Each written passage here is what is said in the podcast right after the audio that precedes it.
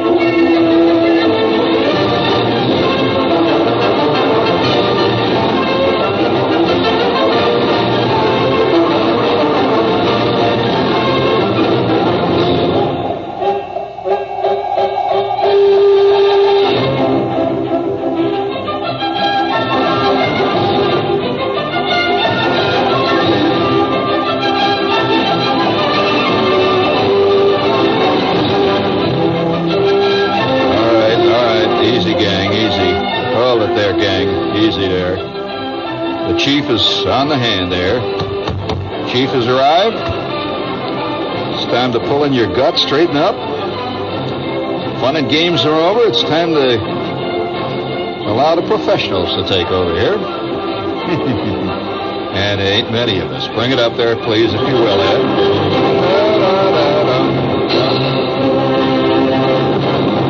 All right, now, just as I promised, uh, in spite of the fact this is uh, Monday, uh, just as I promised, uh, this is uh, another one of the uh, series of three or four shows that I'm doing uh, that are the result of the fallout of the the general effluvia dandruff of a trip around the world I took about a week and a half ago. And I mean a week and a half ago. It was exactly seven days I went around the world. You know, I've talked, and, don't don't immediately write me as many people do. Say, They're just doing what all the ridiculous American tourists do. They try to see the world in ten minutes.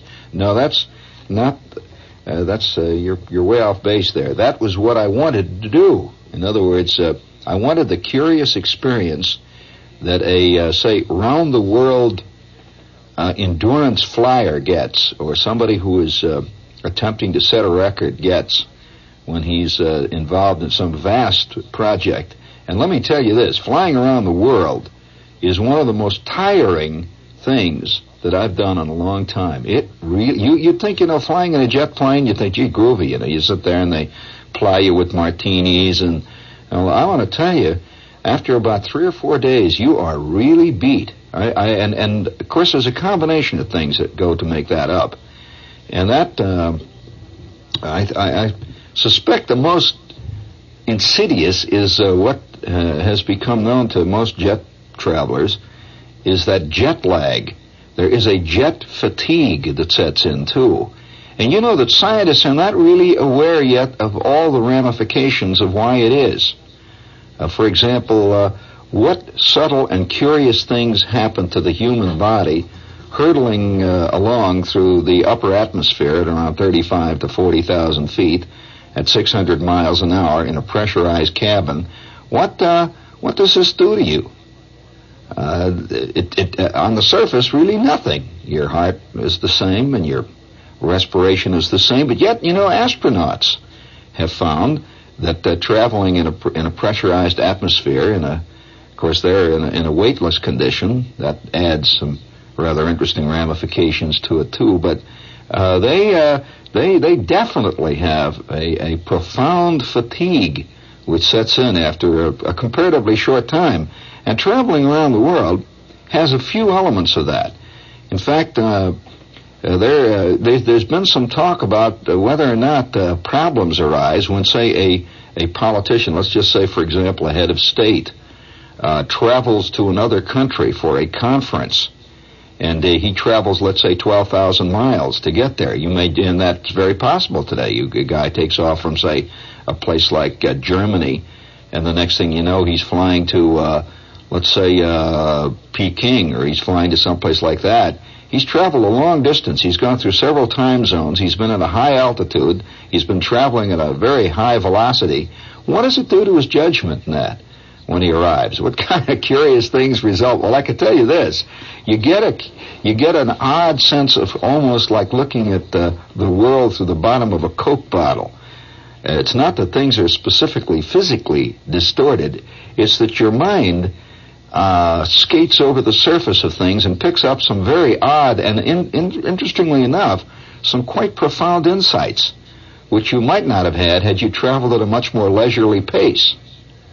You know, it's that it's that feeling of being almost on the edge of hysteria that gives you a fantastic insight. You suddenly see the orchestra for what it is.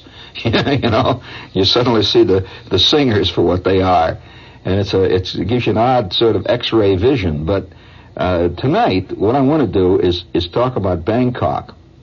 Uh, one of the stops, uh, to review briefly what I did on this, uh, it was exactly one week. I was gone, I left on a Sunday and got back on a Sunday. Exactly one week, and I did circumnavigate the globe. When I say fly around the world, I meant fly around the world. I uh, left the United States going east and came back to the United States over the west coast.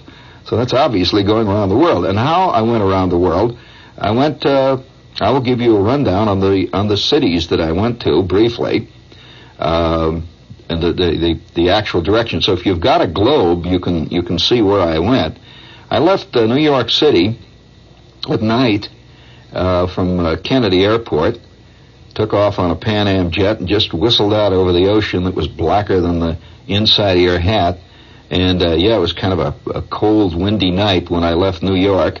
And uh, it just seemed like just by the time I finished eating uh, the dinner that they served and talked a little bit to people in the, in the plane. It was a packed plane, by the way, absolutely packed, fantastic. I couldn't believe it. Uh, there wasn't a single seat empty.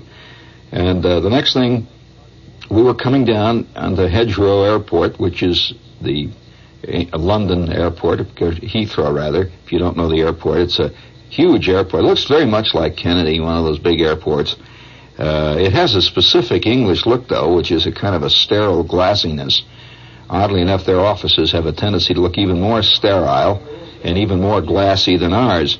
But uh, anyway, I came down into to Heathrow, and uh, you know, I, I couldn't help but remember this though. Uh, walking around in Heathrow, uh, I got talking with one of the guys that was working on the, the tea counter there. Uh, you know, they have a little counter there in the morning where they serve tea and they serve cakes and stuff. It's a airport transit lounge where you can go and have something to eat. And uh, he'd been at the airport for a long time, and I remembered the first time that I had flown into Heathrow before they built the, the current fantastic operation they've got there now. And I remember what they had there. I, I didn't see it there this time, and I guess it's someplace. It has to be somewhere on the airport. I wonder how many of you traveler types remember seeing this. It's a big bronze statue, beautiful bronze statue that uh, that shows it's a statue of a pilot. Have you ever seen that one? And he's wearing a helmet and he's got his goggles pulled pushed up on his on his uh, head, and he's wearing a, a the you know the uh, sheepskin coat, the leather coat with the zippers all over it and stuff and uh, he's he's got a whole. Of, I, if I can remember correctly, he's carrying a parachute. Yeah, he's got it in his hand, and underneath it, he's walking. He's he's sort of walking out at you. It's a beautifully done uh, sculpture, and uh, underneath it, it, it says the dedication is to the RAF. It says to those who gave their lives for the many and the few and all. You remember the famous quote of the RAF, and many of them flew from Heathrow, you know, during World War II. But that was at the entrance of the old airport. That great statue. When you came in there, you'd walk in and you'd see these uh, this this tremendous statue of uh, the RAF pilot going out to his plane. Obviously, he was uh, just scrambled and he was on his way to the Spitfire. Well, I got talking to the to this guy in the airport there, and he said, uh, he said, yeah, he said uh, he was uh, he was around at the airport. I asked him if he was in the airport doing, you know, worked in there at the time. He said, yes, he was a mechanic in the RAF, and he was working with a uh, with a squadron of Hurricanes, but he was not at Heathrow. He was at some other place in England. And so uh, I, I left England then, and the next stop was in uh, Frankfurt, Germany. I've been in Frankfurt many times, and uh, this is this is a very very spectacular airport. You know, the German airport now, they're, they're, every airport in the world, with few exceptions, is being rebuilt. As long as I can remember, there's always a big sign that says, excuse our airport, we're rebuilding it. Well, they're doing that in uh, Frankfurt, and Frankfurt has a strange airport when you walk through it. It's got, it's got all these glass encased lounges for the various various air, airlines and flights and stuff, and the seats are all all molded plastic, uh, covered with a with a kind of a kind of a furry looking uh, uh, upholstery in different colors. But it's a curious. The the floor is jet black. It's an odd looking place. It's got one long mechanical uh, sidewalks that run through it. It's a it looks like something right out of the 21st century, but in a curiously depressing way. I think it's because of the black floor. The black floor gives everything a kind of a somber, odd look.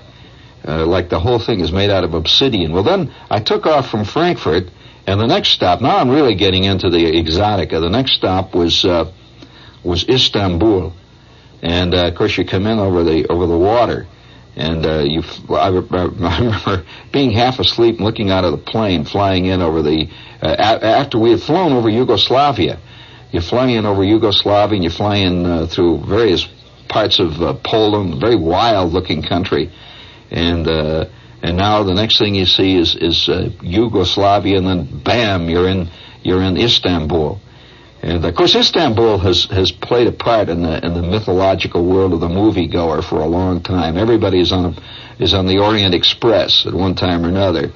Uh, if it isn't Sydney Greenstreet, it's Peter Lorre. If it isn't Peter Lorre, it's Humphrey Bogart. Sometimes all three. And uh, they're on the on the Istanbul Express or the Orient Express, and uh, you see the minarets and the mosques, and you know you really know you're getting there. Well, I, I didn't spend any time in Istanbul. I had my choice of cities I want to really spend time in, and I'd been in Istanbul a couple of times, so I wanted to get on. And, and the next airport after Istanbul was uh, was Lebanon was uh, was uh, Beirut.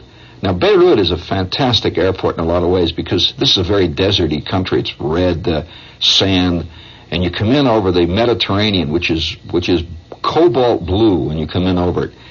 And uh, and uh, I've been in this airport before. It's just it's very small. It's it's a very unpretentious airport, and you see all these.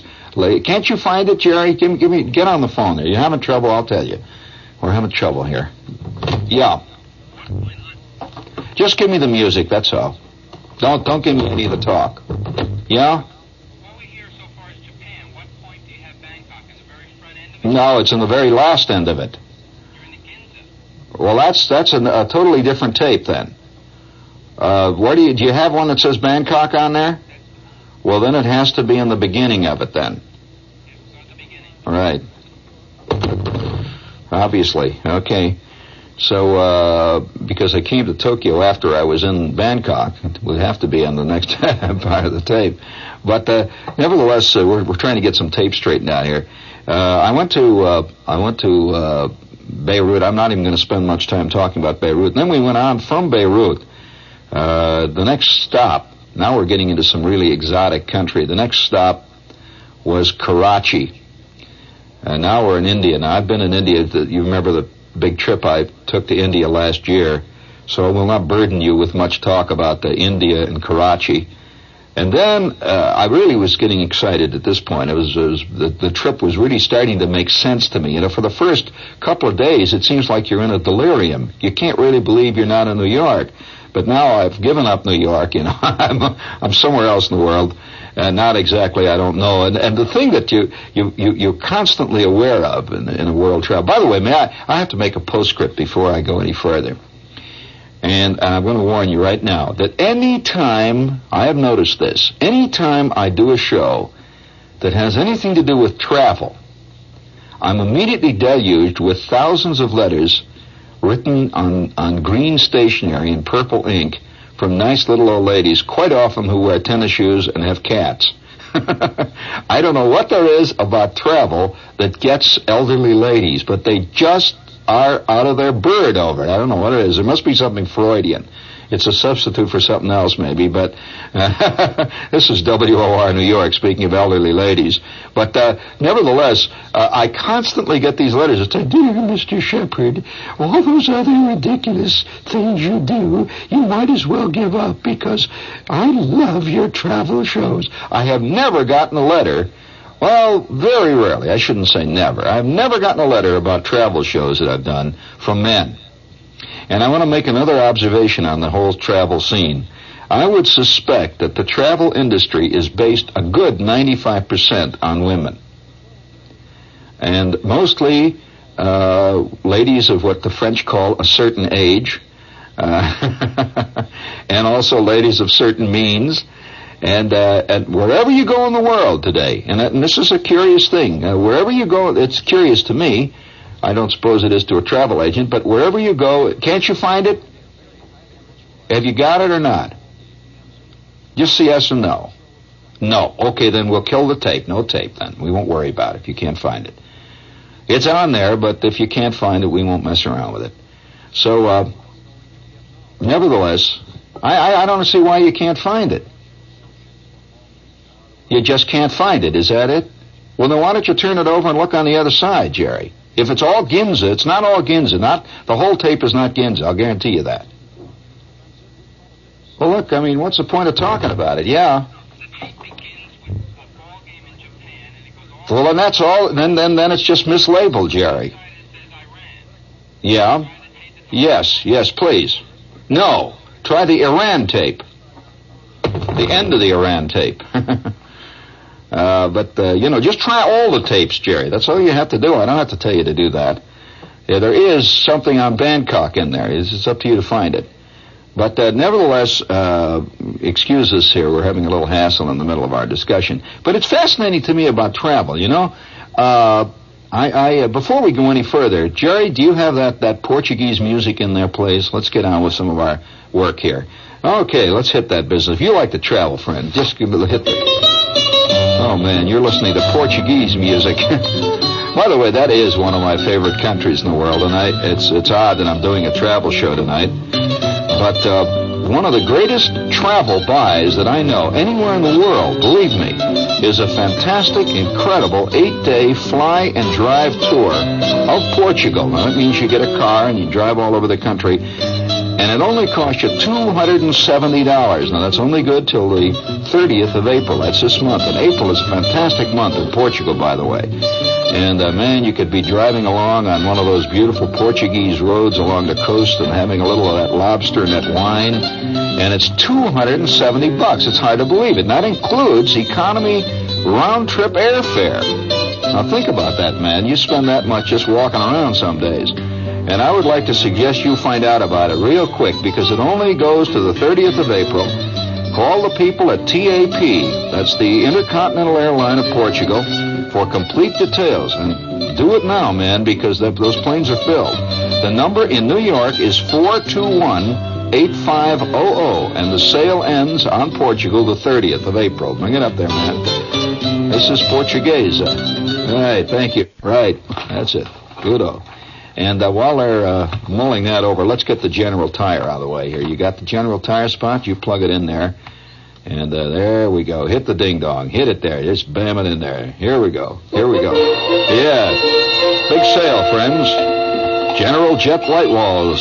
Four ply nylon core General Jet tubeless white walls in the popular size, which uh, everybody walks around and sings about, 650.13. Now anniversary priced at only 66 bucks for a complete set of four tires, and that does not include tax. So for big car owners, they've also got another big sale going on. So mount your General Jet white walls today, but hurry, the sale ends Saturday, the 15th of April. That's at the home of the Big Red, General Tire G, your one-stop car care service station. So bring it up big there. By the way, you can see it at Herb Jordan's General Tire of Jersey. Dump, dump, dump. Where is he? He's in East Rutherford. Okay, thank you. Now we've completed our little problems there. Now, if you can find that tape in there in Bangkok, you just let me know when you can find it. I hope you can find it before the end of the show. As uh, for those of you who uh, wonder what the problem is here, we've brought back a whole mess of unedited tapes, and they're on cassettes. And uh, when you're traveling around the world out there, you you uh, have problems keeping your your luggage straight, much less labeling tapes and they're looking for a tape that I made in Bangkok. It's someplace in there. You hear it? You'll hear it. It's music. And there's a fist fight. And there's the sound of me being thrown out of a native bazaar, right? Trailing smoke. But uh, nevertheless, uh, I, I, I, must make another comment about travel, which is fascinating to me, and I've not, not seen much writing about this.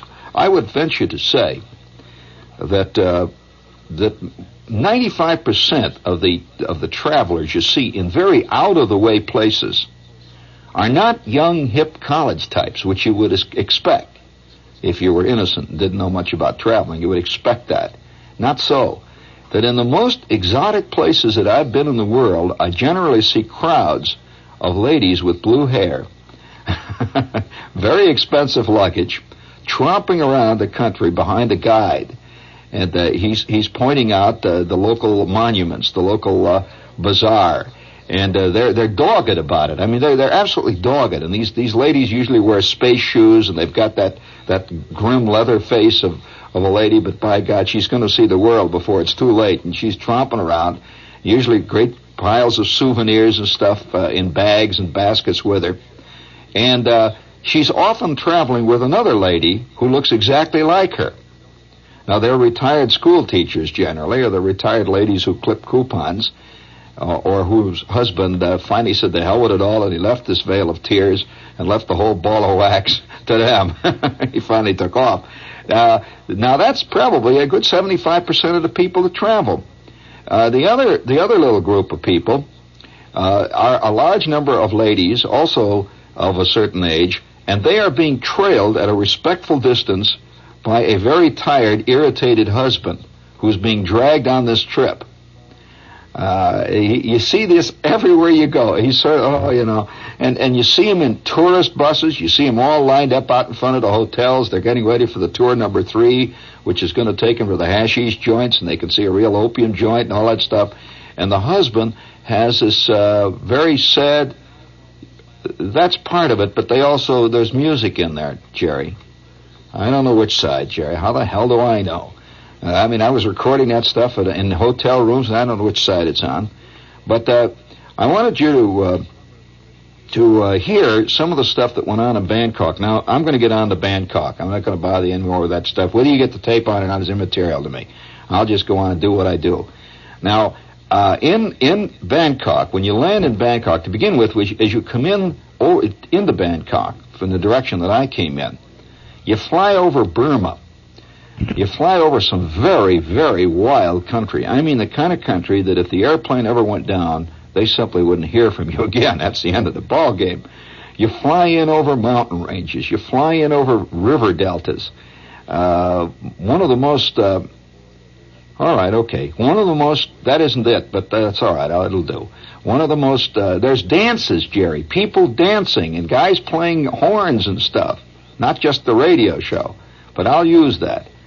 So, so when they, when you come in to Burma, over Burma, you, you come in over this river delta, uh, several deltas. In fact, the, the pilot that, that was flying us had a sense of history. Not well, he did, you know, and I, I personally am not like a lot of people who, who seem to resent the pilot saying anything to them when he's flying. Most people tend to think of pilots as sort of glorified bus drivers. They are not. Uh, these are highly trained professional men, and most of them are extremely, especially on the overseas routes, are very worldly men. These are guys who maybe for 20 years have been flying to all the ports of the world, and many of them speak two or three or four or five languages. Uh, they're highly uh, literate men. And this particular pilot uh, got on the uh, the PA system a couple of times, and he was describing the country over which we were flying. And one of the places that he pointed out was the Irrawaddy River. Now, do you know anything about the Irrawaddy? Well, this this is a famous river that flows down through parts of Burma and that, and it was part of the of the world of Joe Stilwell. I had just finished reading uh, a, a, great book, by the way, and I would recommend it to you. The the Stilwell Papers, the Stilwell Experience, the China Experience, by Barbara Tuchman, uh, Joseph Stilwell's. Uh, the the story of Joseph Stilwell, the general, fantastic story, and you'll understand a lot more about why we're in problems in China and, and, and the entire Middle East if you read this. Well, anyway, the Irrawaddy River is a famous river and uh, a lot of a lot of battles took place in World War II in and around the Irrawaddy River, including uh, battles that involved Merrill's Marauders, uh, people, uh, many types of commando raids. The Japanese, it's the Burmese jungles, is what it is, and in fact, it's the same country that the bridge of the River Kwai was about. Uh, and we flew in over that, and, and by the way, just outside of Bangkok, speaking of the River Kwai, is the river where they did this movie. Uh, you, did you see the movie, David Lean's movie, The Bridge in the River Kwai? Well, that was photographed. There's a, there's a tour that you can take out of Bangkok that takes you right to this river, and uh, and this this river is, of course, it's a it's a typical jungle tropical river. And uh, come on, you guys, let's let's quit talking about it. Let's get that get back to get to work here. And and the jungles are absolutely impenetrable when you fly over them. They're just fantastic. And so the, the, the pilot was describing the scene as we flew in over it. And uh, I had read a lot about that world just before I flew into it. And so it was really interesting to me. And then we came into Bangkok, and Bangkok Airport is uh, for a modern airport today. It's it's rather small. It's uh, just a couple of strips, and that lies on the outskirts of Bangkok, which is a big flat city. When you come in, uh, you can see water glinting everywhere. The city, a large part of the population of Bangkok, you know, lives on water. This is the place where the famous floating market is, and and the, one of the great tours, in fact, one of the great experiences as a tourist, is to take that morning trip. It leaves around six o'clock in the morning, and you get into little tiny boats, and they take you along through the canals and along the rivers, and uh, past all these houses. And the, the, the, the Thai people are among the world's most felicitous. I, I just doubt whether you'll find people anywhere in the world that you will more instinctively and immediately and continuously like than the Thais. They have the kind of attitude and the kind of, I suppose you might say, the kind of personality that you would often associate with the hobbits. You know, the ring, the hobbits. Uh, you'd think they live in Oz, and and their country is a little bit like Oz, especially Bangkok. Uh, because everywhere you look, you know, there's these beautiful temples and this, this strange, otherworldly Oriental quality. But isn't the Oriental quality of the Japanese or the Chinese? It's it's uh, it's uh, it's almost uh, well, it's almost so theatrical that you you tend to to begin to believe if, that uh, that was put up there for you to see it, you know, for a tourist. But after a while, you realize it's true.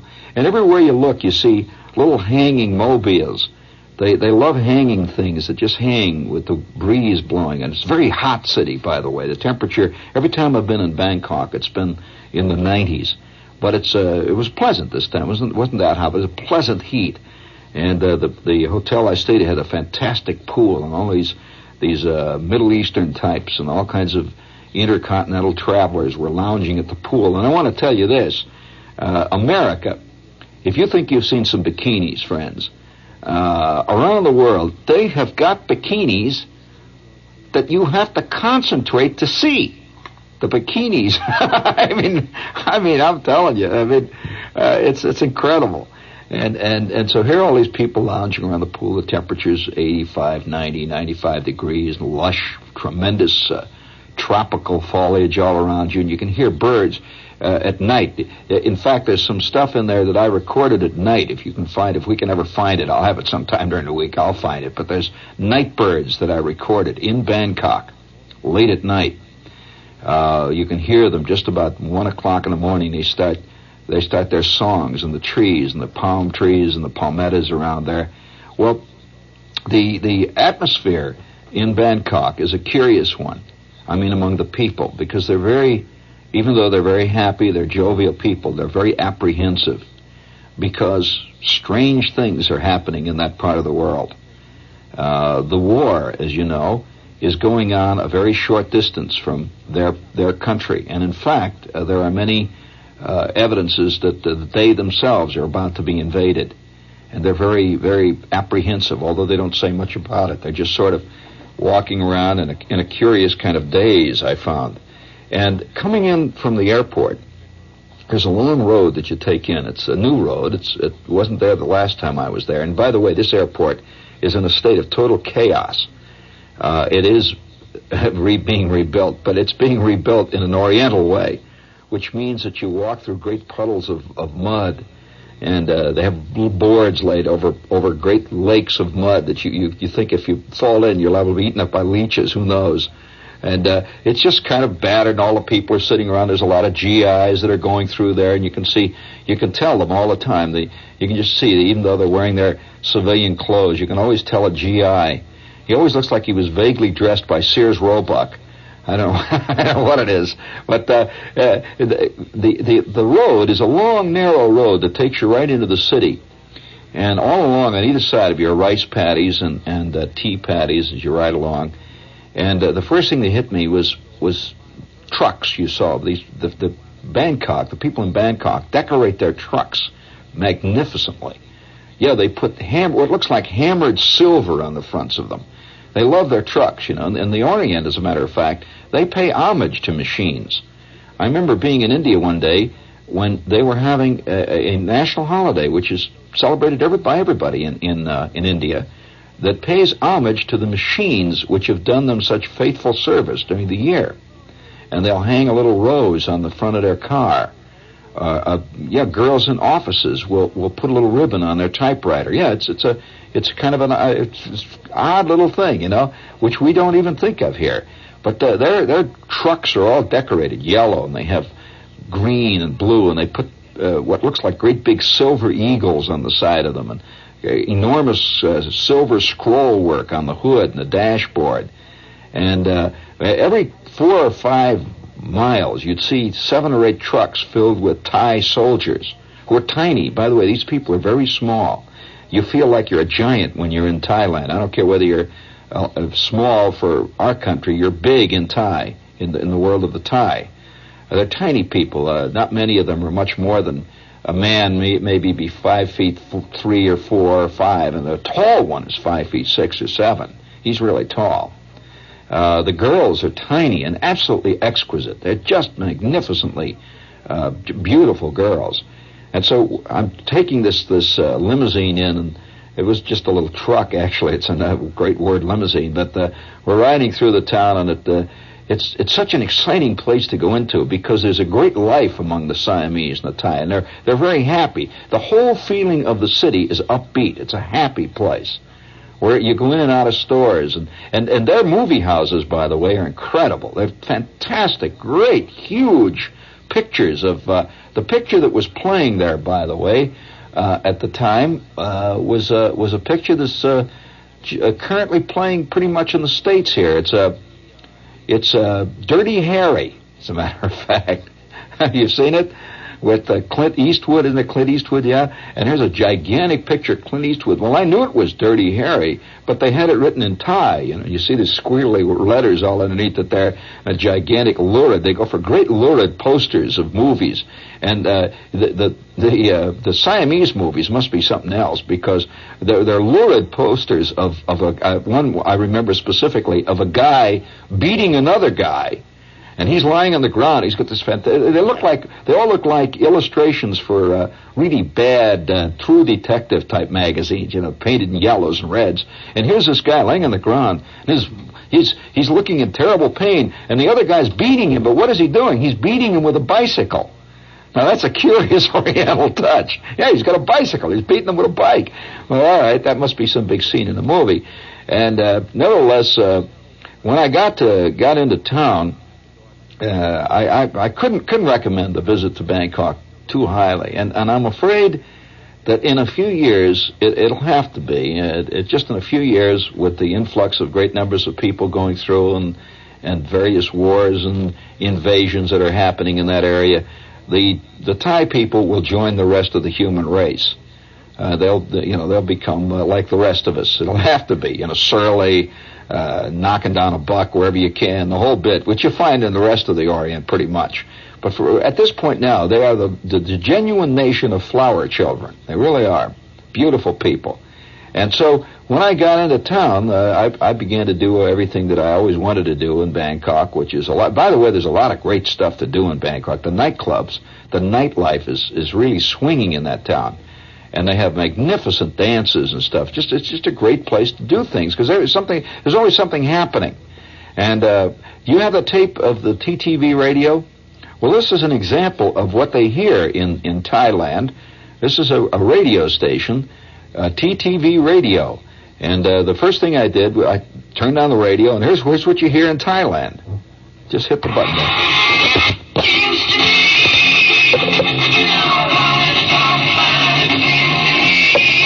So you see rock is, is big everywhere. And this is rock is being broadcast in, in uh, Thai radio. And you'll hear him make his spots.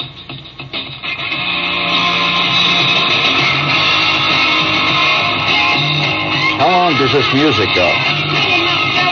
You don't know. Hello, one, two, three, four. All right. Hello, test. There I am testing my tape recorder. Let's just wait. Wait till he comes on. Uh, uh, cue that up in there, Ed, to where he's talking, not just the music. You'll you'll find that the announcer because they they rock is just being played constantly. There, it's very difficult to hear actual Thai music being played on the air there in the town. Yeah, what do you got there now? More rock. We'll go past the rock. Here we go. Yeah, now we've got a cute. With a Pfaff machine. Pfaff known for over 100 years as the world's finest sewing machines. And Pfaff make a model for every home and for all types of industrial sewing. Pfaff sewing machines from Barra Windsor on display at the Yu Juliang Foundation building showrooms of Barra Windsor, right there in 968 Rama IV Road in Bangkok. And if you want to call up uh, Barra Windsor and ask a little bit more about Pfaff machines, telephone 865-271. P-F-A-F-F spells Pfaff, pronounced in Thai, Paf. Mommy, can I have some more orchid butter on my toast? These are these are commercials in mm, Thailand. Have you tried new orchid butter yet? Rich, creamy, delicious orchid made to the highest Australian standards. Orchid butter in the golden wrap is at your store or supermarket now. And with the time just a little after quarter past eight, time for our regular 15 minutes of music brought to you on the early bird by Bangkok's three houses of top fashion fabrics. The Royal Silk Store, the Taj Mahal, and the Royal Taj Mahal.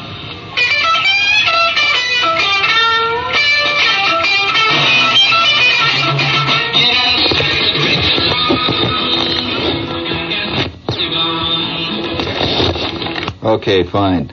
Now that uh, the, the, just go in a little further on that, and you'll find there's a lot of other stuff in there. Just keep going in there. Now, that was a 15 minute. That was early morning. That's wake up time. That's the the John Gambling of uh, of Thailand. Yeah, he's very popular, and I just wanted to hear him because you see everybody talking and they listen in the morning. He's got a very clipped British accent, as you can tell, and he is loaded with commercials.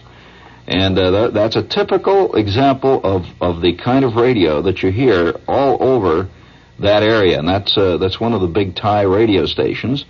And as you can tell, it's very commercial, and they do things like odd commercials. Uh, things like uh, sewing machines are very big out in the East. Because, of course, the people there are, are, are much, uh, I think, uh, in a way, they're, they're, they're not quite as dependent on stores as we are. So making your own clothing is a very big thing throughout large parts of the world.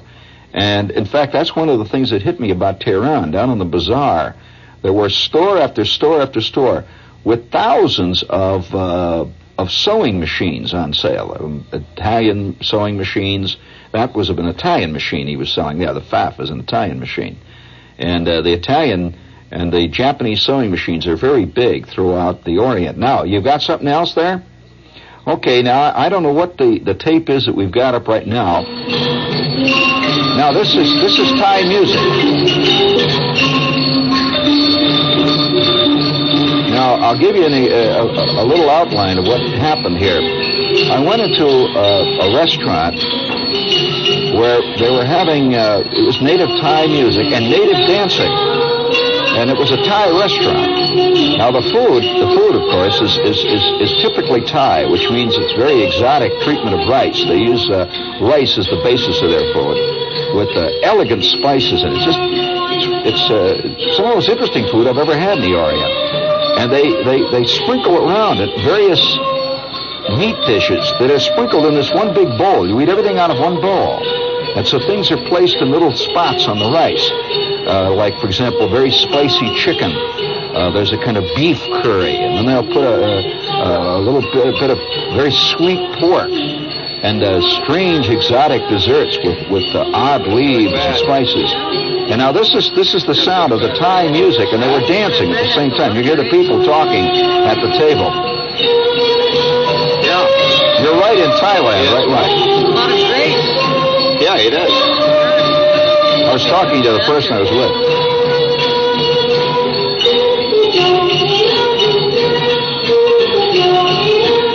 And they wear they wear uh, exotic costumes when they dance, uh, gold embroidery, and almost all of their dances involve the hands.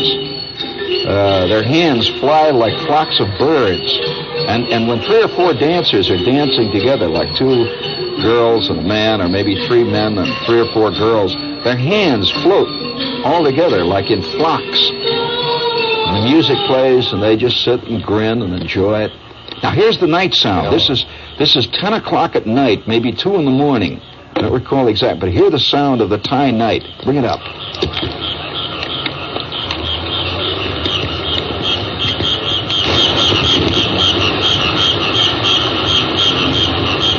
That's the sound of a tropical city. Uh, night sounds in uh, Bangkok, Siam.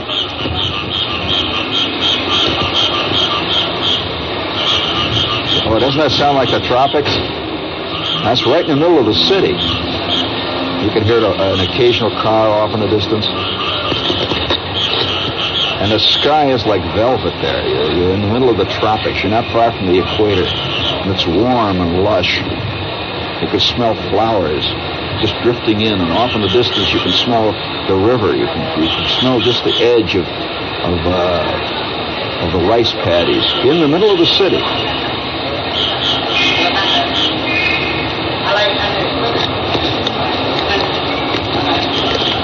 A couple of couple of uh, Thai men walked past me. Hear them talking?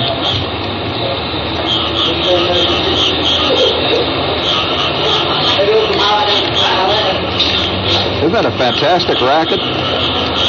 That's nighttime. Oh, you can hear those those frogs and birds. That's a guy talking Thai.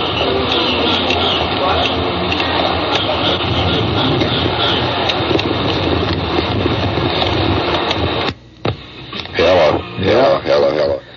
Bangkok. Yeah, that uh, that helloing stuff in there is me checking my tape recorder, making sure it was modulating. But that's the sound of nighttime, deep night, in uh, in Bangkok. And uh, I'm glad that I have it on tape, and uh, have a lot of other things in that country on tape because I have you noticed that that the sounds of a thing bring it to life much more than pictures. Now, just just hearing that sound of, of nighttime in Thailand, I mean, it's it's it's it's eerie how you can you can sense, you can practically feel that you're there. No picture could ever do that. There's no way. And yes, I am. It's lying out there now. And by the way, their exactly time differential is is exactly 12 hours off of ours. So if you're listening to this at 10:15 or 10 o'clock at night, it's 10 o'clock in the morning there. And the buses are starting to roll, and people are out walking. And the Thai men Uh, all, all, almost all seem to dress pretty much the same when they're on their way to their office. They have snowy white shirts, spectacularly white, very starched, and they wear uh, black, very tight pants. That's it. And they, they walk very efficiently on their way to work. You see a few bicycles, thousands of, of uh, Datsuns, Toyotas, millions of Subarus, all kinds of Japanese cars whistling up. Now, you rarely see an American car there in that country. And the heat, you could smell the flowers. You see pictures of Japanese or other Siamese fighting fish everywhere. That's one of the symbols of Siam. And they have mobiles made of fighting fish. And you could see windows full of silk. And uh, those strange, little, odd, happy people who are curiously worried now. Bangkok. This is WOR New York. You stay tuned for Lester Smith and the news. News in detail on the hour from the WOR newsroom. The South Vietnamese Military Command denies any knowledge of mutinies or defections by its troops battling Vietnamese communists in the 12-day-old enemy offensive. A spokesman said a couple of hundred troops are missing, but he said it is presumed they were killed or captured. North Vietnam had claimed that mutinies and defections of Saigon government officers and soldiers have occurred on the northern front in Quang Tri province. Referring to its 56th Regiment, the South Vietnamese spokesman said little is known of what happened after the regiment was overrun at Firebase Carroll in the initial enemy drive through the demilitarized zone. Viet Cong units attacked a South Vietnamese ammunition dump eight miles east of Saigon. They set off an explosion that rocked buildings in the capital. One Viet Cong was reported killed, but there were no reports of other South Vietnamese casualties. Sources said that about 25% of the ammunition in the dump was destroyed. Earlier reports said the explosion was a floating ammunition barge. Defense Secretary Melvin Laird said the United States is reinforcing its air and naval units in Indochina as insurance against a communist takeover of South Vietnam. But the Pentagon continues to insist that no